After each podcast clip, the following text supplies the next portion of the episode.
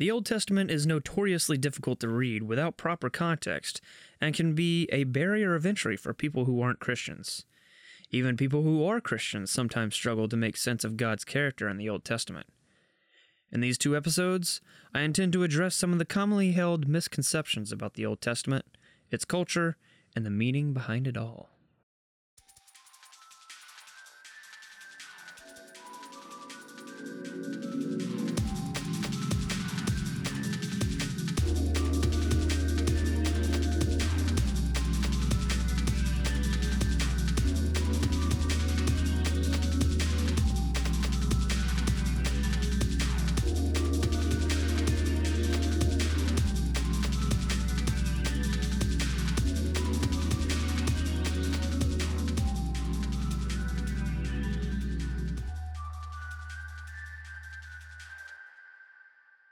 Hey, I'm Bailey. I'm Michael. And I'm David. And welcome back to part two of Is the God of the Old Testament Immoral? Episodes of the Face in the Gates podcast. That was a cogent sentence. Yeah, part two, Electric Boogaloo. Yeah, basically. So, in the last part, we talked about a lot of things, and I'm not going to recap it, so you should go listen to it. Yeah, seriously. Go listen to it, please. In this part, we're going to talk about some less questions, but they're bigger issues. And just as a reminder, preface, this is not a historic account / defense of the reliability of the Old Testament, as I did with the New Testament. That is outside the scope of this episode. And as I mentioned in the first episode, Jesus himself never sought to correct the Old Testament, only the understanding of it. So that should be enough to get us started. And also the preface. These questions are not necessarily our opinions. They're just questions Bailey thought would be good to bring up in this context and everything. Yeah. It's questions people do bring up, not necessarily your questions, but yeah. It is questions that people bring up. And the purpose of this episode, as I mentioned in the first one, it's more of a historical debriefing of ancient Near Eastern culture and practices. Because if we can see the way people at the time saw them, perhaps we can get a better understanding of the text. And once again, this is based off of the notes I've taken from Paul Copan's book, Is God a Moral Monster? If this interests you at all, go check out his book. And without further ado, I will let you interrogate me with the question one of two of this episode. Dun, dun, dun. So, Bailey... Uh-huh. It's a big one here. Oh, boy. Massive question. Mamma mia. Didn't the Old Testament condone slavery? What are your thoughts and views on that? Well, not quite. It condoned indentured servitude, not outright slavery like we think happened in early American history. In fact, lifelong servitude was prohibited in Israel. Let's not forget that God brought his people out of slavery from Egypt. It would be counterintuitive to assert that God actually wanted his people to be enslaved after that. Unfortunately, though, slavery was par for the course during this time, and poverty was a prevalent problem as well. Oftentimes, people in the ancient Near East would use indentured servitude for a limited time as a means of repaying debt. These are contractual agreements set for an agreed upon period of time. So when certain translations of the Bible use terms like slave and master, they can be a little bit deceiving to our Western eyes. There's also debates among translators that render the Hebrew word ebed as slave in English, because ebed is not necessarily as harsh as slave. That and our modern context of American slavery comes to mind. When someone, quote, owns someone in the Bible, it's not speaking in literal slave-like terms. It is more like when a certain sports team owns a certain player. So when someone sold their wife and children to slavery during Old Testament times, what this meant was that the family was so poor that they would have to go to work as indentured servants for their debtor. it was put in place actually to protect the poor because they can keep their dignity and their family.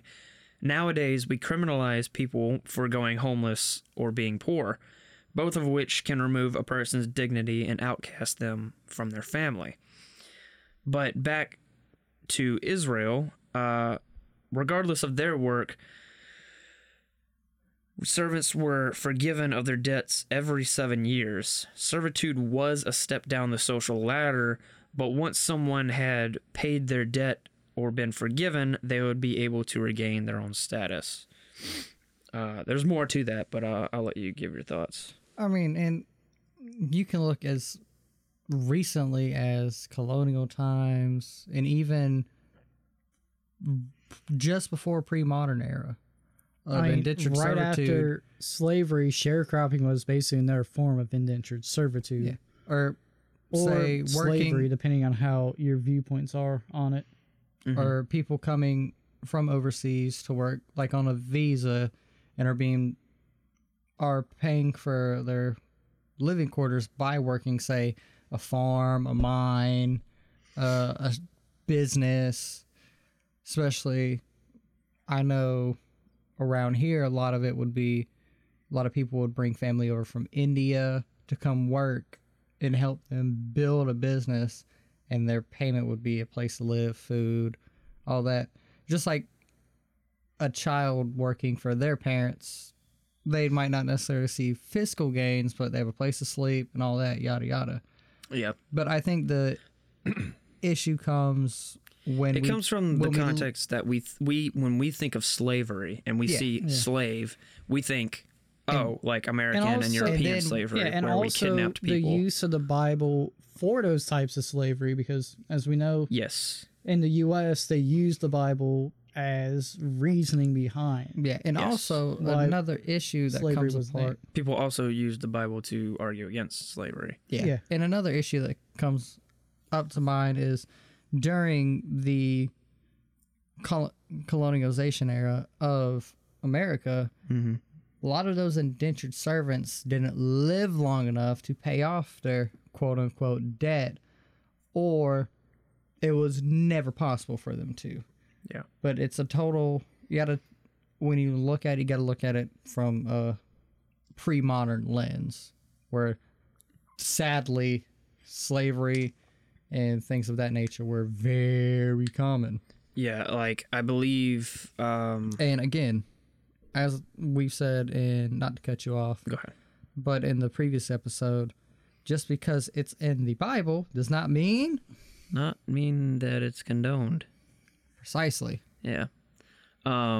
I believe, I think the number was 95% of Rome during the time of Jesus was enslaved. Yeah, and if you look at... So that was kind of just like the overwhelming norm. So people get mad at, like, and this is a side issue, people will get mad and say, Jesus should have just outlawed slavery. He should have just done that outright. He should have spoken. He would have been killed on the spot if he tried. Exactly. I mean, like, unfortunately, people have to do, like, he laid the groundwork for that to happen. And if you look historically, it was Christians who in that area of the world got slavery abolished. Yeah. And when slavery later in Europe was abolished, it was pushed by Christians. Yeah, so he kind of laid the groundwork for it. He just didn't do it himself because he couldn't. I mean, for the South, they had to have an illegal underground operation to free slaves. Yeah. For Christ's sakes. And that was only... Not very long ago. Yeah, in the grand scheme. And if you look at medieval times, what were peasants besides slaves to the state? Yeah, they worked on their lord's land. Yeah, or you followed exactly what the king said, and you might as well be a slave. Now, granted, your punishments aren't as harsh as what we think of slavery as, but you were still bound to a certain thing by a power. Yeah. So another thing is... slavery in the Old Testament is a lot different from slavery in more recent times. For example, the treatment of servants in the Old Testament was strikingly different from modern slavery. For one, servants were treated as people, not property. If a servant was ever beaten by their master, the master was required to forgive their debt and let them go. If a servant died because of their master's abuse, it was considered murder. If a servant were kidnapped, the kidnapper would be sentenced to the death penalty. Obviously, these laws were in clear favor of protecting the dignity and humanity of the servant, especially when compared to American or European slavery centuries later. These laws still weren't ideal, but the Old Testament constantly pointed toward the future and gave hope to the people of Israel of a coming Messiah. And also, if we compare the New Testament on the slavery, we see that in Christ there is no Jew or Gentile. We can translate that in modern terms as, in Christ there is no black or white. The book of Philemon tells the story of a runaway slave. Paul tells the slave to return to his master and writes the master, telling him to forgive his slave and set him free. This is absolutely unheard of in a time in history where somewhere between 85 and 90% of the population was enslaved in Rome. The idea of just abolishing slavery also wasn't exactly plausible during this time. With slavery so deeply embedded into society, if someone were so much as to utter the words, "free the slaves," they would be swiftly killed by brute Roman authorities, which is something we mentioned earlier. Instead, the New Testament authors did the best that they could at that time. Paul also rebuked slave traders and commanded slave masters to refer to their slaves as brother and sister. Jesus even himself quoted the book of Isaiah when he said, the Father sent him to, quote, proclaim freedom for the prisoners, to set the oppressed free, end quote. This is in Luke 4:18. So hopefully this puts to rest the question about God allowing slavery to rest. Yeah, I'll let you give your... And again, it comes down to... Sometimes God knows when to play a heavy hand and when to let things evolve and move and grow, because for true belief, you don't need a heavy hand. Right. And also, I mean, it's just like looking throughout our history. It wasn't just, free to slaves. It was dissolving that power and that complex. There's a greater context and historical, cultural context that people aren't aware of. And also, just because it's there doesn't mean it's a good thing. You know, it's, like I said, it's kind of just doing the best with what you can at the time. Yeah, it's like how we perceive just the South was guilty of perpetuating slavery. It was both North and South. North needed the goods. South provided the goods. Yeah. And we needed the slaves, and people brought them. Just like with anything, any illegal market or any immoral market, whether we can look back 1,000 years from now, hindsight's 20/20. In the time, it might not have seemed an abnormal or immoral thing. Yeah. But looking back on it with a modern lens, we're able to clearly see, and that's a sign of free will and growth. I mean, heck, for an example, is like collegiate sports players getting paid for their being shown for like games, TV, and everything. That's a pressing issue in that field now, where it's been kind of understood. You're not getting paid for any of this. Like, oh yeah, you're in one of the best selling games, but you're not getting paid.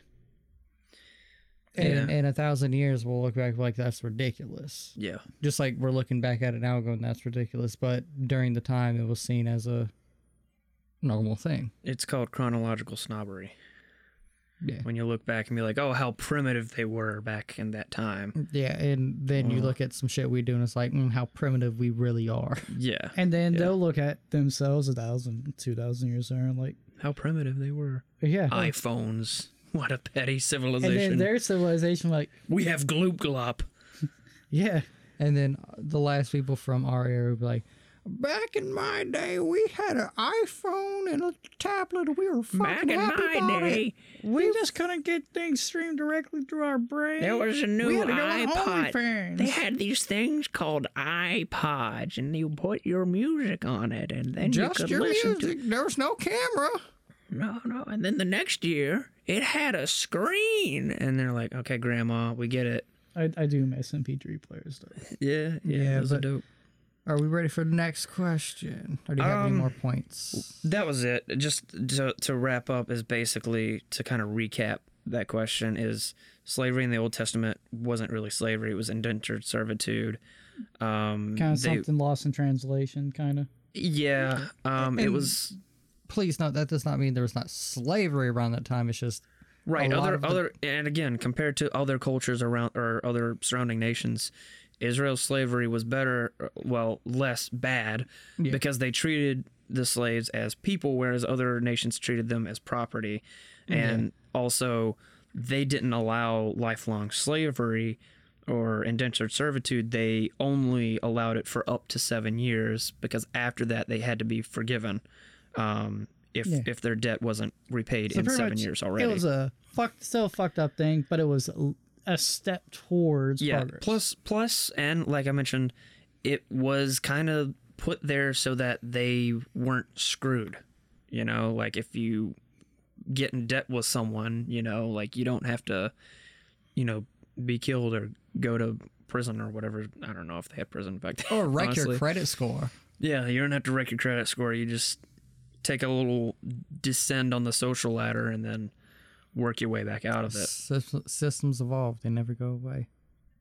Right. I guess. Except in China. We can go ahead and go to the next question. All right. Which is the last question, but it's a big one. And final question, which I would say is bigger than the last. I mean, this is like Mount Everest. You got to climb right here. Yep. Didn't God commit genocide when he commanded a killing of the Canaanites? Did I pronounce that right? You did. I'm very excited about that. Good job. But, you know, give me your views and opinions on that. How you feel about that, Chief? All right. Well, I'm going to spend the rest of this episode answering that question. Well, I would hope so. Yeah, there's some unpacking to be done. First of all, this is a particularly difficult text, even for me, so it does deserve the utmost care. Copan devotes 3 entire chapters in his book to this topic, so I'll be covering the major key points. I believe that God is morally just as well as loving, so how do I square these qualities with this command? Well, let's start by taking a look at the Canaanites. They were not your semi-immoral type. They engaged in all kinds of sexual immorality, such as ritual temple sex, including but not limited to adultery, bestiality, and incest, and also sacrificed children. They believed the more sex they had with these... in these places of worship, the more their god Baal would shower them with semen, which is rain for them. Another of these deities they worshipped was the goddess of sex and war by the name of Anath, who was envisioned as someone with, quote, blood up to her knees, nay, up to her neck. Under her feet were human heads. In her sensuous delight, she decorated herself with suspended heads. Afterwards, Anath was satisfied and washed her hands in human gore before proceeding to other occupations. End quote. So this is the kind of people that the Canaanites were. Real quick. Honey, I'm going to work. I got to wash my hands. Yeah, this dead body will do just fine. Yeah. I got like 10 other occupations I got to do. Yeah. Now, this is unfortunate, but we all know that there's eventually a point of no return for some people. I've had to cut certain people out of my life because they were unhealthy for me and they refused to change. And I'm sure you can think of at least one person in your own lives that you believe might be past a point of no return. Or that you might just choke the fuck out. This was Canaan. God gave them over 400 years to repent, but they only got worse, and the only net positive option for the good of humanity was to issue this command so that they did not spread this gross immorality any further. It's a sad story, but it is one of divine justice. Now, there were many other times in the Old Testament where the Israelites decided to go to war with other nations without God's decree and were defeated. The situation with the Canaanites was one of those times when God willed this to happen for the greater good. Without God commanding it at this time, it would not be okay. So we may all agree that generally it is not okay to lie, but it would be okay to lie to a Nazi soldier if you hid Jews in your basement to protect them. Similarly, God's command against the Canaanites was a situational moral decree and not acceptable outside of this scenario. This was a one-time event decreed by God in the Old Testament. This was the exception, not the rule. There's a few other things I have for that, but if you have any thoughts, I'll let you go. I'll let you continue. Continue. All right. Well, when we refer to genocide, we are typically referring to the mass killing of an innocent ethnic group. We think of the Holocaust or the Rwandan genocide. But in the story of the Canaanites, however, they were not innocent people, as we discussed earlier. Israel was also not xenophobic. In Genesis, God tells Abraham that he would bless his lineage. He would bless all the families of the earth. God's judgment fell on all people also, not just the Canaanites, but even Israel. God said in Leviticus 24:22, quote, "There shall be one standard for you. It shall be for the stranger as well as the native," end quote. So Israel was not acting out of racist or xenophobic attitudes. Israel was also not your typical army. Wars were only allowed to be called by prophets, as opposed to kings or tribal leaders. Soldiers were not allowed to plunder. Soldiers also weren't professionally trained, as they were generally a ragtag team of civilians. God wanted to reveal to other nations his sovereignty, which is why he used these strange and backward-seeming methods. Any thoughts yet? I'm going to blast through this if you have any thoughts. The one thing I'm just reverting back to is most people would kill for something. There's something out there they would kill for, mm-hmm. whether it's family, whether it's their property. Hell, some people just for sport. And depending on your lens, for if you could even attempt to put yourself in a position like that, say you got a farm, mm-hmm. you got a bunch of chickens, someone keeps breaking in your chicken coop every night and fucking the whole situation up, and more of them just keep coming. What you gonna do? You gonna let whatever's fucking your chickens up just get away, or you gonna kill it? And you gonna kill all of them? Yeah. I mean, that's... Everyone has something they would kill for or do or be violent for. And doesn't make it bad. Just fact of life. Fact of it all. Someone breaks in my house and tries to attack my family, I'll do what I have to do to protect my family. I won't feel fucking bad about it, and no one's going to look and be like, yeah, that's real fucked up what Michael did. Yeah, dude broke in his house, beat the shit out of his family, tried to kill him. Because context is everything. Yeah. It's not like you went out and killed a man. It's like you were defending yourself. Yeah, and in hindsight, we can look back and see by reading and trying to get a better understanding of the context of the situation, why God committed this and why it had to be done to save his people. Appreciate that. There was alarm. And so that's the thing that just keeps coming in the back of my mind. Yeah. So before I continue, one thought or question I had just for you is, I mean, obviously I've gone into this answer a little bit, but how does it make you feel?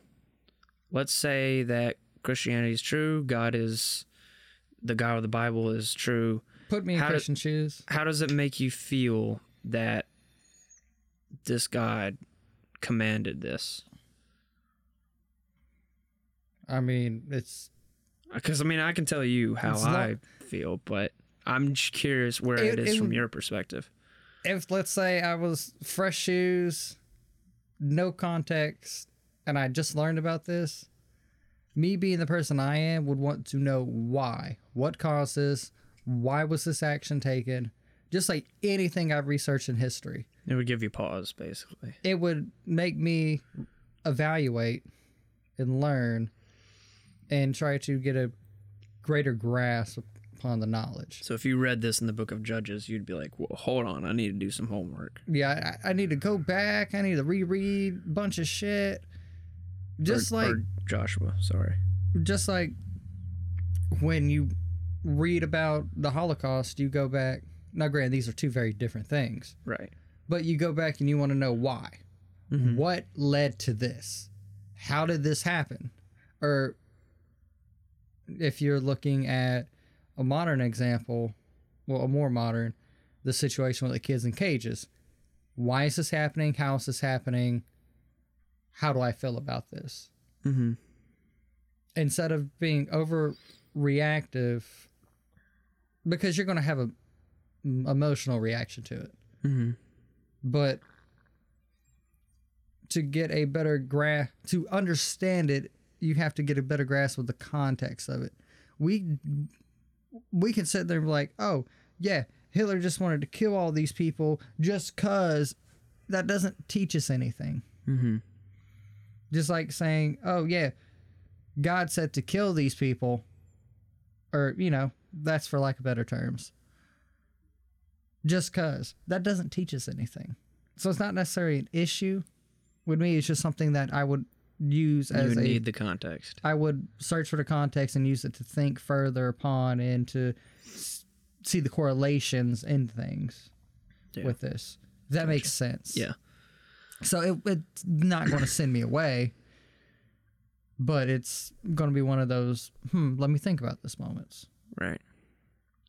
See, for me, because I do know the context now, obviously, because I read that book and then wrote this out. If I were to ask you the exact same question that I just asked you, for me, how do I feel about that? To be honest, even still with the context, it still makes me a little uncomfortable. Yeah. I still, I guess maybe maybe it was for the greater good. Maybe that's something that absolutely did need to happen. But I guess it's just an uncomfortable call to make, and I don't know what would have happened if that call weren't made. Yeah. I mean, it very well could have been the best possible outcome to do that. Yeah. And the closest we can put ourselves in is a life or death situation. Yeah, where we have to make a call, and we, as humans, imperfect as we are, might not make the right call, and we have to live with that. Whereas we can speculate on if this was the right call, but if you are a Christian, you believe in. If you believe God is all good, then it was the right call. Yeah. No. Yeah, that's because, I mean, in some aspects, you could think about it as either that or Noah's Ark 2.0.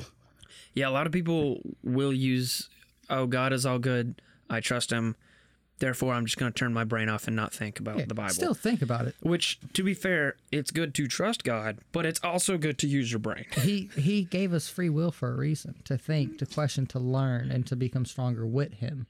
Yeah.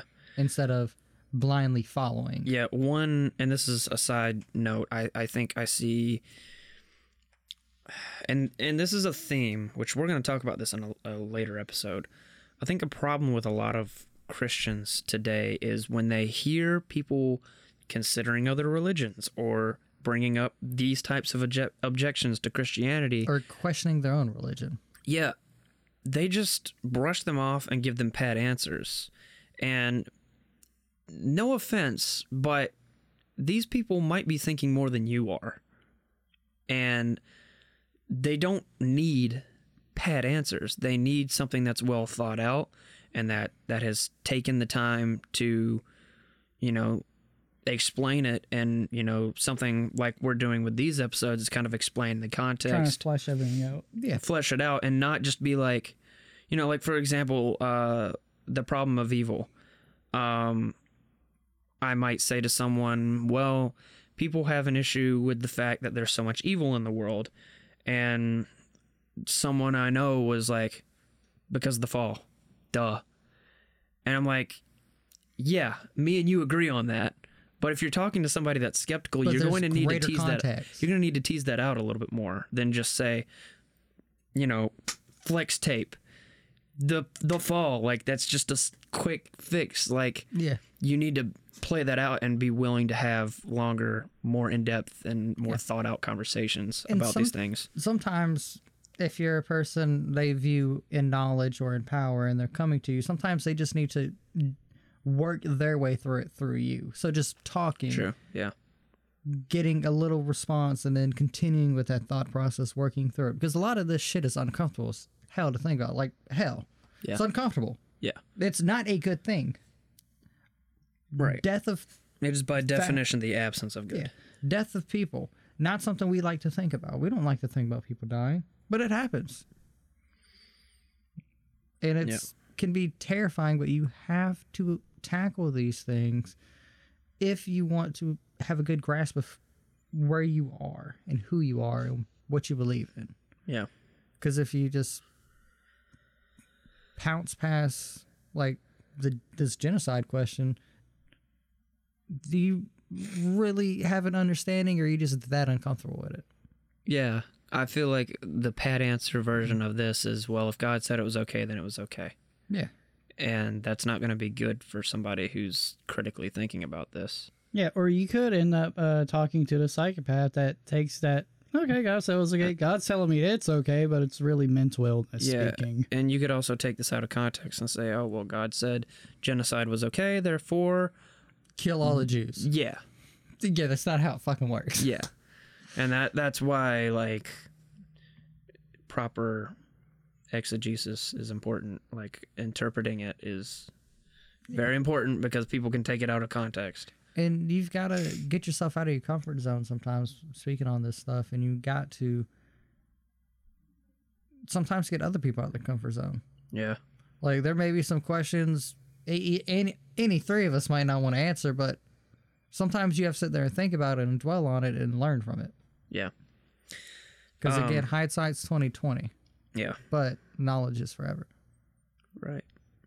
So there is some, this sounded pretty horrible so far, but there is some, hopefully, good news. One important thing to note is that scholars believe that Joshua is using hyperbole when he says that he, quote, struck all the land, left no survivor, and utterly destroyed all who lived, end quote.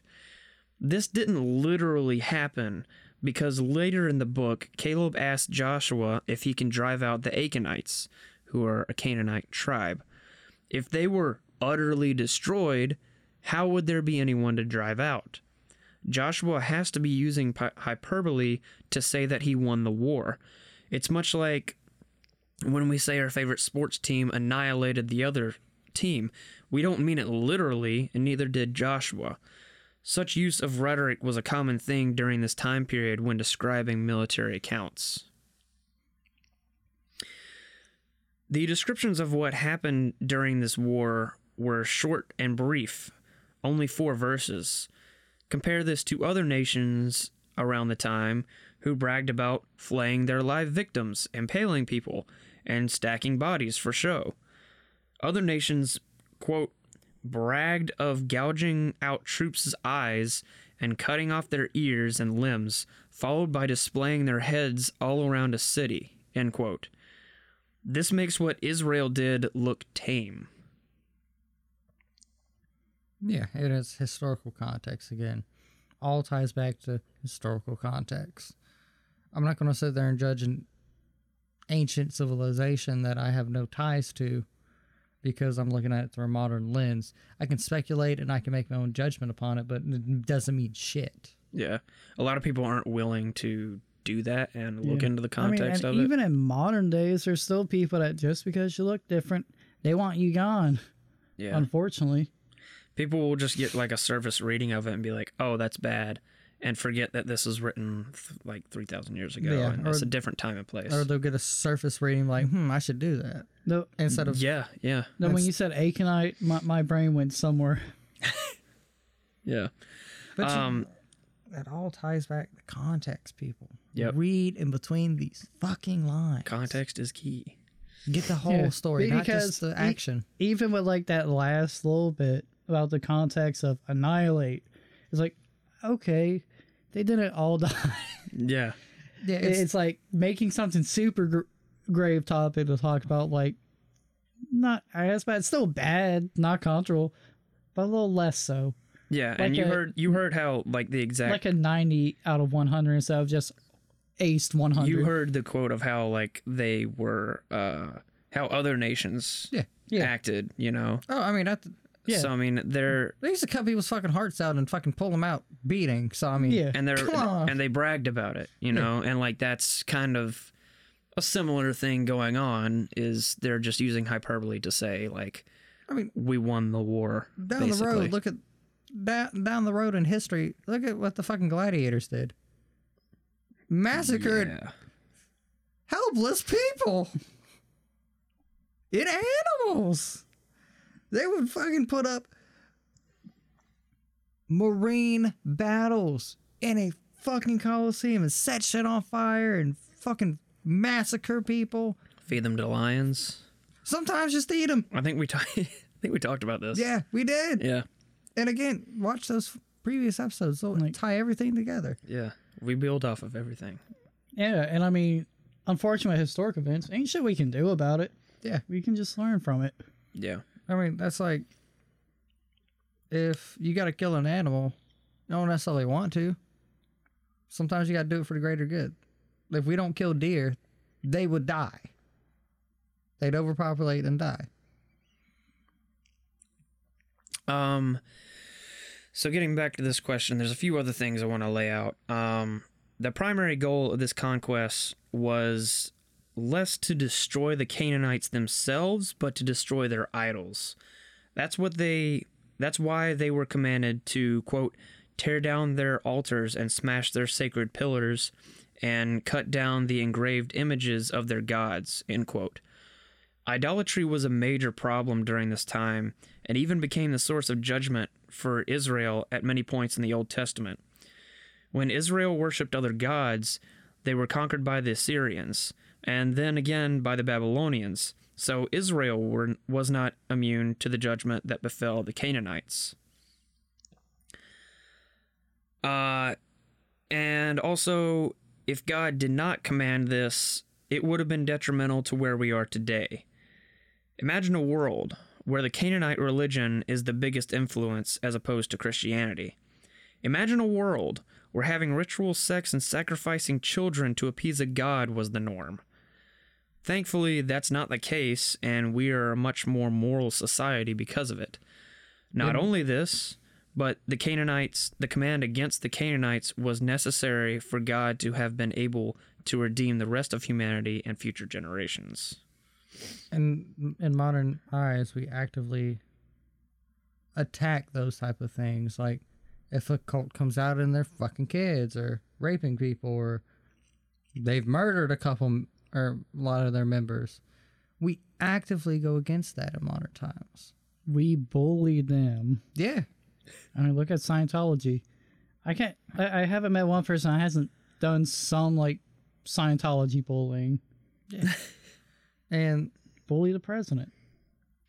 All of our issues we argue about today are extremely easier to argue about than arguing with someone if fucking kids is okay or sacrificing a baby's okay. It came a long way.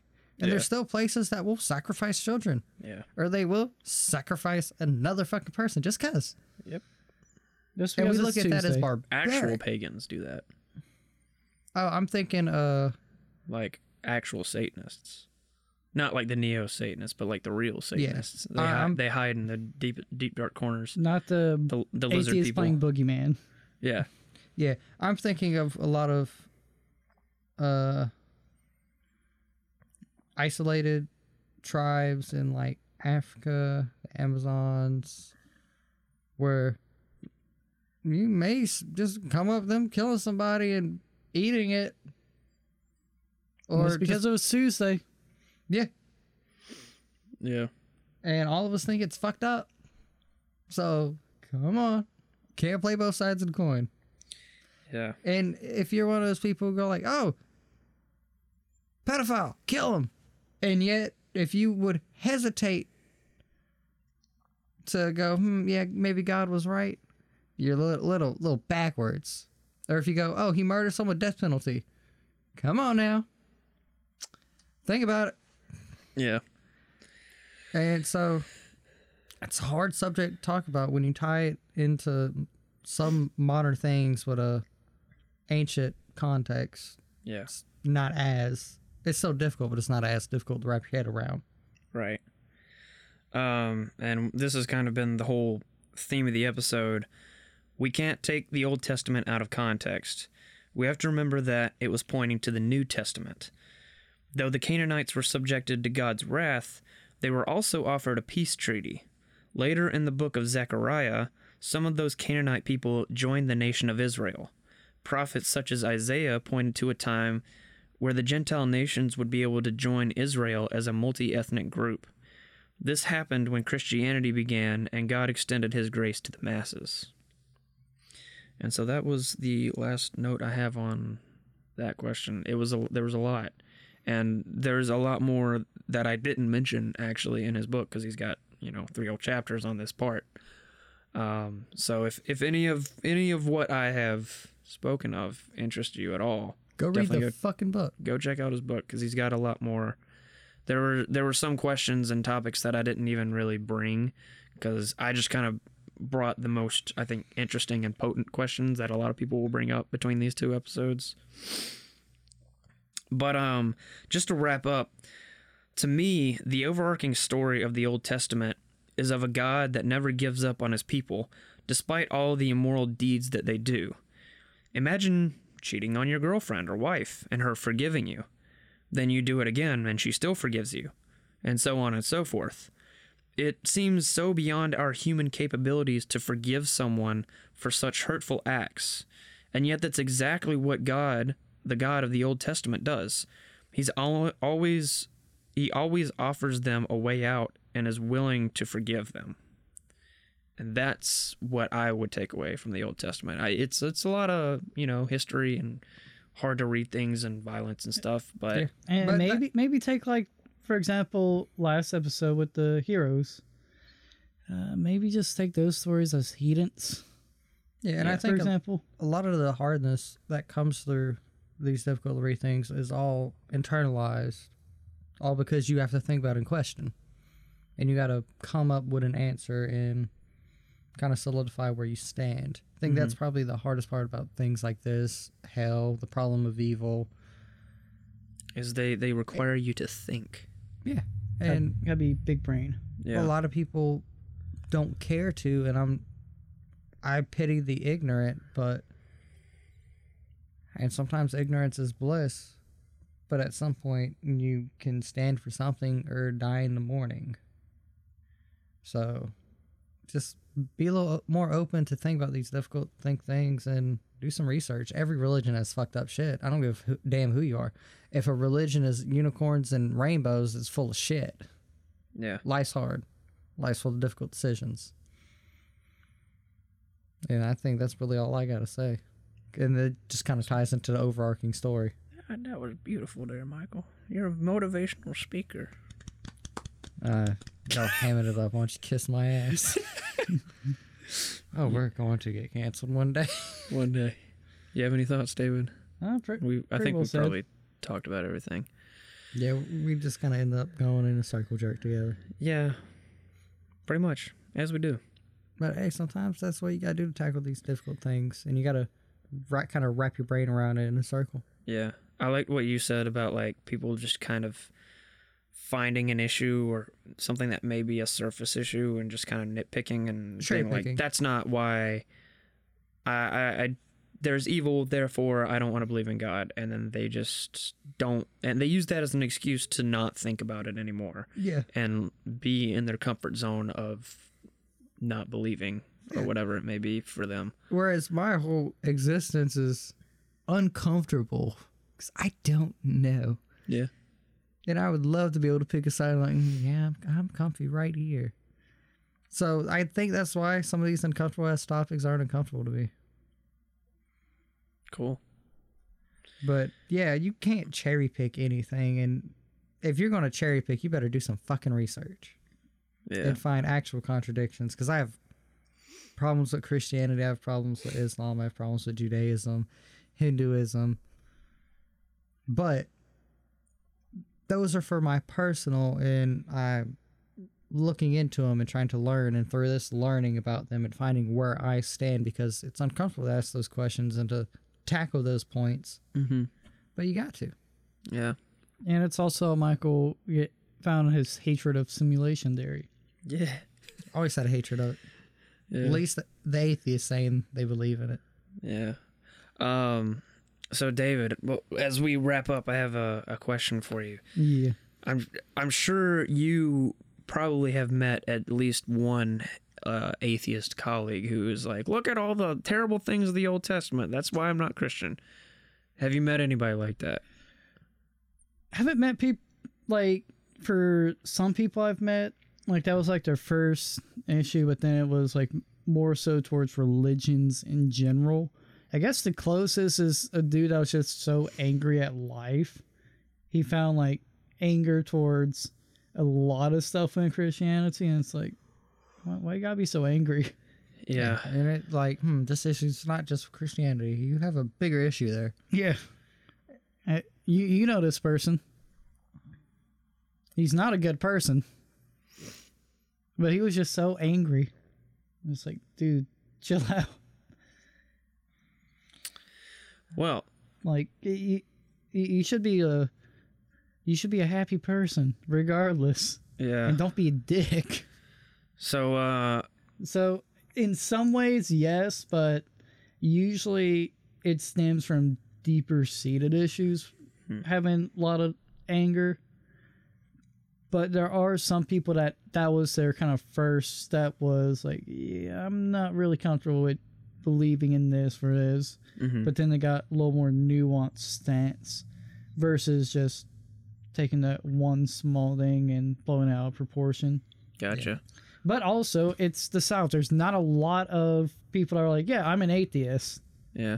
I've met... You're a child of the internet. I'm sure you knew at least somebody. The internet, you usually don't talk about religion because that's how you get a lot of like death threats sent to your message. You're not on the atheist Reddit? No. They're terrible. Okay. I mean, I like going to like... They have a few stances which I agree with, but those are all political. Those aren't theological. They're all edgelords. Yeah. It's Reddit. Don't trust a single thing on Reddit. It's like, I don't like the Christianity Reddit. Or on Facebook. Because you see everyone like posting like the Christian things on Facebook. It's like, y'all don't follow this shit. Yeah. It's like, I know last night you went to the club. And just like when you ask a preacher about, hey, what does this mean? They give you a pat answer. I feel like that's a pat answer for a lot of people. Instead of identifying more specific things, we'll just go with vast generalizations and have no context or understanding of what really it is saying for any religion on why they don't like it. Yeah, you're not going to win somebody over by just giving them a quick 5-second answer. Yeah. Like, you got to take interest in them and realize where their personal issues are and give them well thought out objections to their objections and make them think a little bit more before you try and be like, yeah, it's because of this. And I don't know, there can just be such a matter of fact attitude about certain people sometimes that are just like, and it's going to turn people off. Yeah, and if you're a Christian and someone asks you those questions and you don't know, just be honest. Yeah. If you don't have a nuanced answer, you don't have more context, just tell them, hey, at this moment, what I'm going to say will sound like a bullshit answer. Let me come back to you on that. Yeah. And they'll have more respect for you Just like if I go to David and ask, hey, yada, yada, yada, and he goes, oh, well, A, B, C, D, boom. Yeah. I'm like, bullshit. Or like you come me for a tech answer, it's like, I need to look into this. Yeah, I respect I need to look into that more. And it's like, because most things you won't know off the bat. Yeah. I mean, you can give a decent answer usually, but if you want to make sure you have a good answer and the right answer, take your time in life. Just take your time. Yeah. But before we continue on into the circle jerk of madness, is there anything else you would like to add, fellas? Any last questions? Anything? Follow our social medias. Yeah, dude. Facing the Gates. Did we forget to do that in the last episode? I feel like we did. Yeah, but it's fine. We don't have to do it all. If you do enough, we'll make a nice OnlyFans. That's certainly just podcasts. Just David. Just memes. Yeah, just the memes. We'll post some selfies. As soon as you pay, we're going to send you a picture of just the word why. Yeah. And then a picture of Belle. Yeah. The dog. Yeah, the dog. Yeah. Not my old dachshund. Not the real dog David keeps in the closet. Oh, yeah, let me tell you. Every day. Yeah, so that's pretty much it. Email us at facingthegatespod@gmail.com if you have comments, questions, or concerns. Facebook, Twitter, Instagram. Facing the Gates. Yep. Hit us up. And YouTube, Podbean. Yeah, give us reviews if you're on platforms that allow that, or comment, subscribe if you're on the Yubbly Tubblies. Yeah. And next week we're going to be talking about one of the culturally heated issues, the exclusivity of religious belief. The idea that why does this religion claim to have the absolute exclusive truth? That's intolerant, isn't it? We'll talk about it next week. But all religions say that. Yeah. Yeah. Well, dun, dun, dun. Some of them. Most actually, of them. No. Some of them. Not all of them. But yeah. All the big ones. Isn't that intolerant? Isn't it intolerant? Well, you have to tune in next week. Maybe. And find out. Well, we're not going to dig in anymore. No. It's been real. It's been real fun. You fucked. It's been real? It's been real. It's been fun. It's been fun. I swear. It's been real fun. It's been real? I'm sorry. I'm just being... It's been fun. It's been real fun. And we'll see you guys next time on Face in the Gates podcast. See you guys then. Love you. Goodbye.